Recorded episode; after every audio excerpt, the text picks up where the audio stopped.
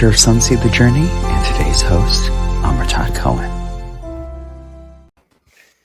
Hello, everybody, and welcome to Sunseed Wisdom Talks. We're going to start today by lighting the candle of divine unity.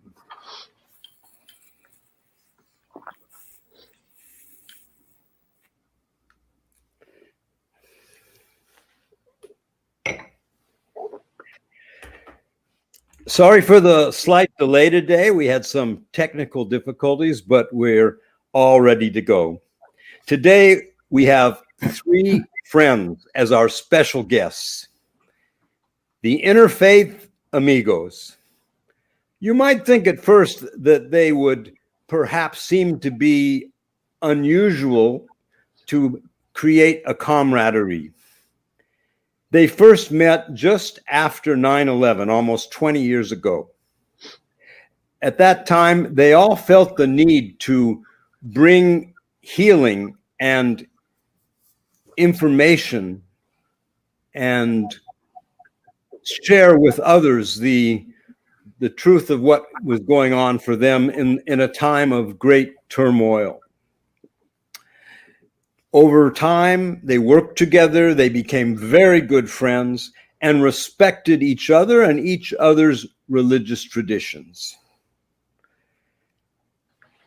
So I'm going to introduce with great joy the Interfaith Amigos, Ted Falcon, Rabbi Ted, Jewish tradition. Hello. Good to be here, Amritat.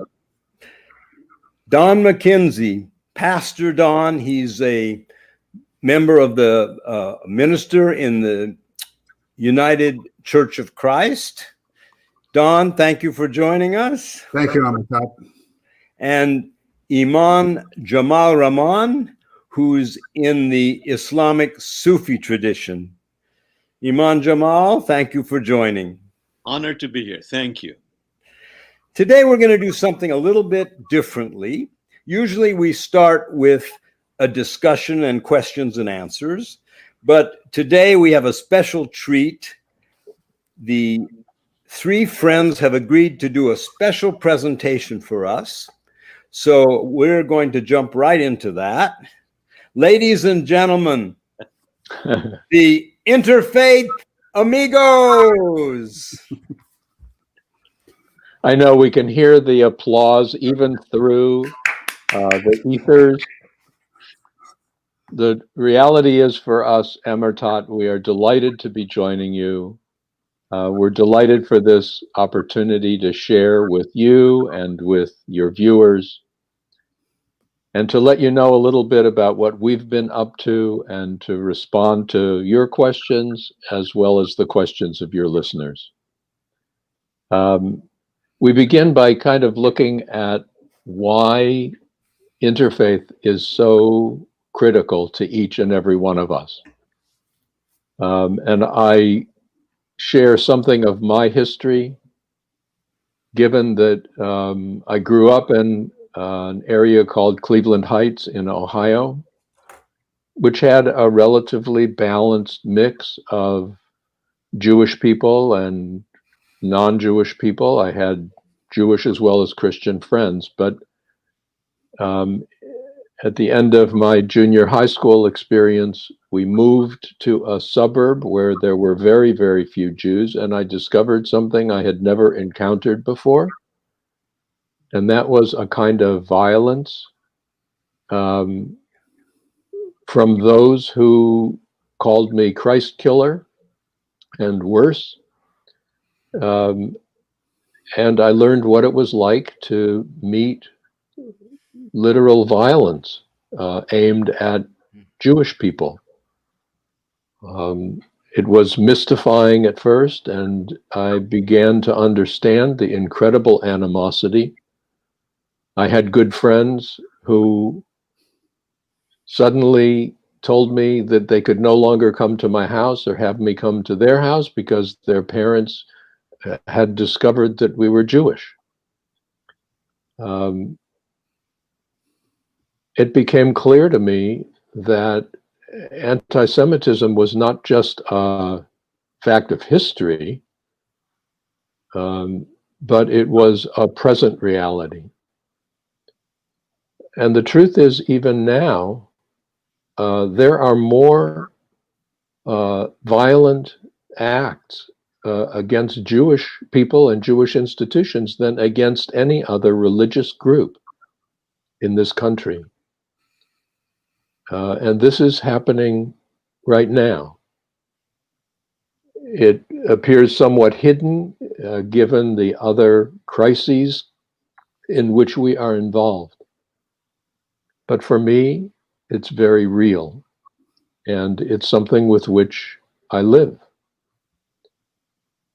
So I began to understand that something was deeply wrong. I discovered that there's something within the Christian tradition that kind of inbreeds anti Jewishness, a usurping of the wisdom of my tradition and taking it away from the Jewish sources. So the kind of dialogue that I've been involved in and the especially the dialogue with the interfaith amigos has allowed a kind of healing to emerge not only for me personally but a way of communicating the possibility of deeper healing of deeper understanding, of deeper cooperation uh, that can be expanded and shared with a larger interfaith community.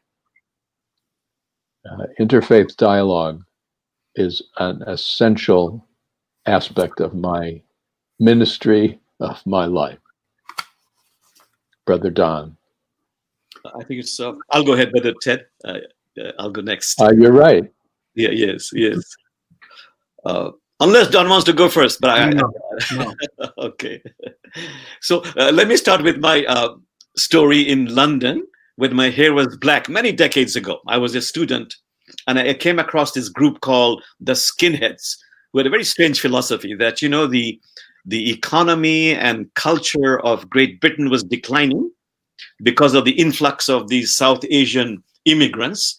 And all we had to do was uh, scare them and they would go home and Great Britain would become great again. Uh, so I, I had some encounters with these hate group skinheads, but there was one particular encounter that really uh, was dangerous. I felt uh, I could have been killed.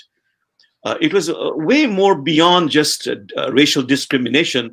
For the first time, I felt a, a fear of my physical safety. And I never experienced that before. It was a very all I can say is a, a strange feeling. Anyhow, uh, I managed to get out of uh, England, come to America to study, and things were fine uh, until 9 11. Then my uh, religion became a problem, especially in airports and uh, uh, ports of entry. And I don't want to exaggerate. I mean, I have got good connections, friends who protect me very fiercely. But I, I became aware both from my London experience and from my American experience that you know when there is uh, this feeling of not belonging, uh, not only is it make me does it make me dysfunctional or, or my Islamic community dysfunctional, it makes the entire community dysfunctional. You know, a, a chain is only as strong as its weakest link when one part of the body is not feeling well, the entire body feels unwell. We are unimaginably interconnected. Brother Don. Uh, thank you.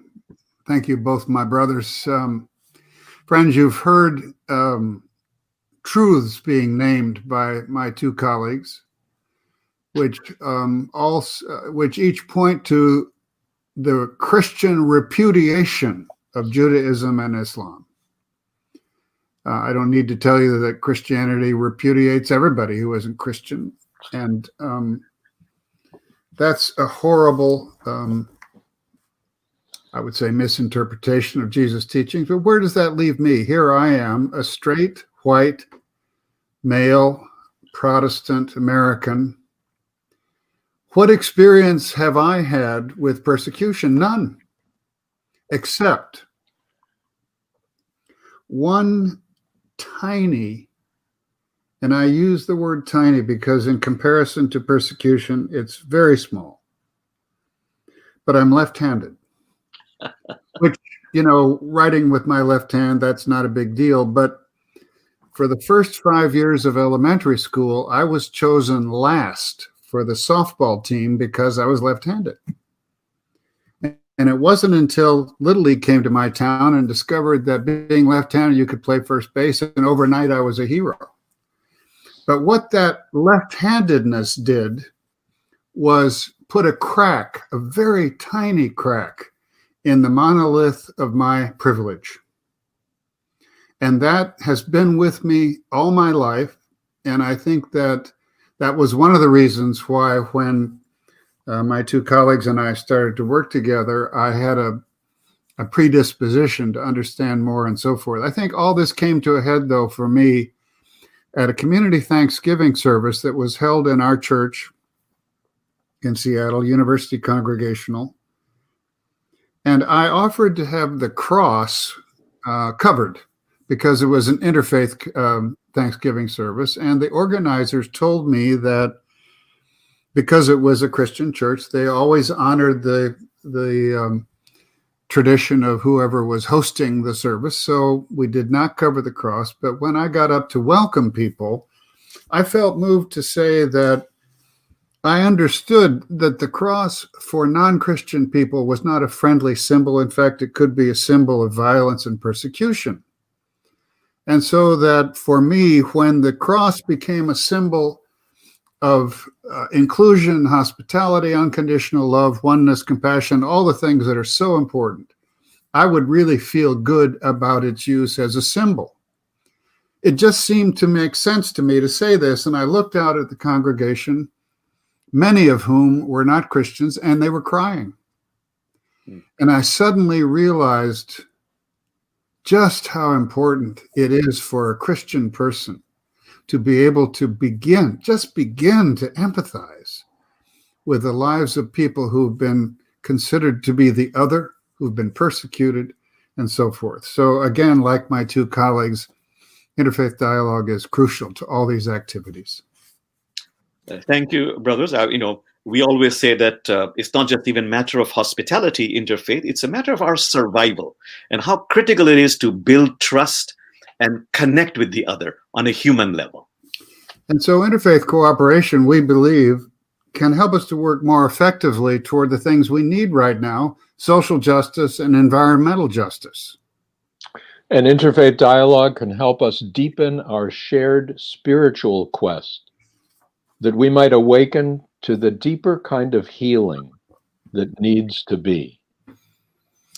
So, greetings, everyone, and thank you, Amritat, for inviting us to be with you today, with you and everyone here, and to give us the opportunity to share with you all uh, the things that we've been learning on the way of our pilgrimage for the last 19 or 20 years. When we started working together after 9 11, we used to open our presentations by saying, it's a troubled world, is it not? We had no idea. Hmm. And now we can't even imagine what the what the right thing to say would be because the world is so deeply divided, so troubled, so badly in need of cooperation and justice and so forth. The um, the first sentence of Scott Peck's book, The Road Less Traveled, begins with this with the phrase, life is difficult. He doesn't say it's impossible or bad, but it suggests the need for in, being intentional and focused on the things that do help us to be inclusive and so forth. And these days we would we would say also that there's a deep need to find ways to help each other, given all the things that are happening. And so we believe once again that interfaith dialogue can be very helpful as we find ways to navigate our way through these very turbulent and difficult times. Thank you, Brother Don. it's important to state that we have learned to begin with two basic assumptions, uh, two basic principles. One is that every authentic spiritual path is an avenue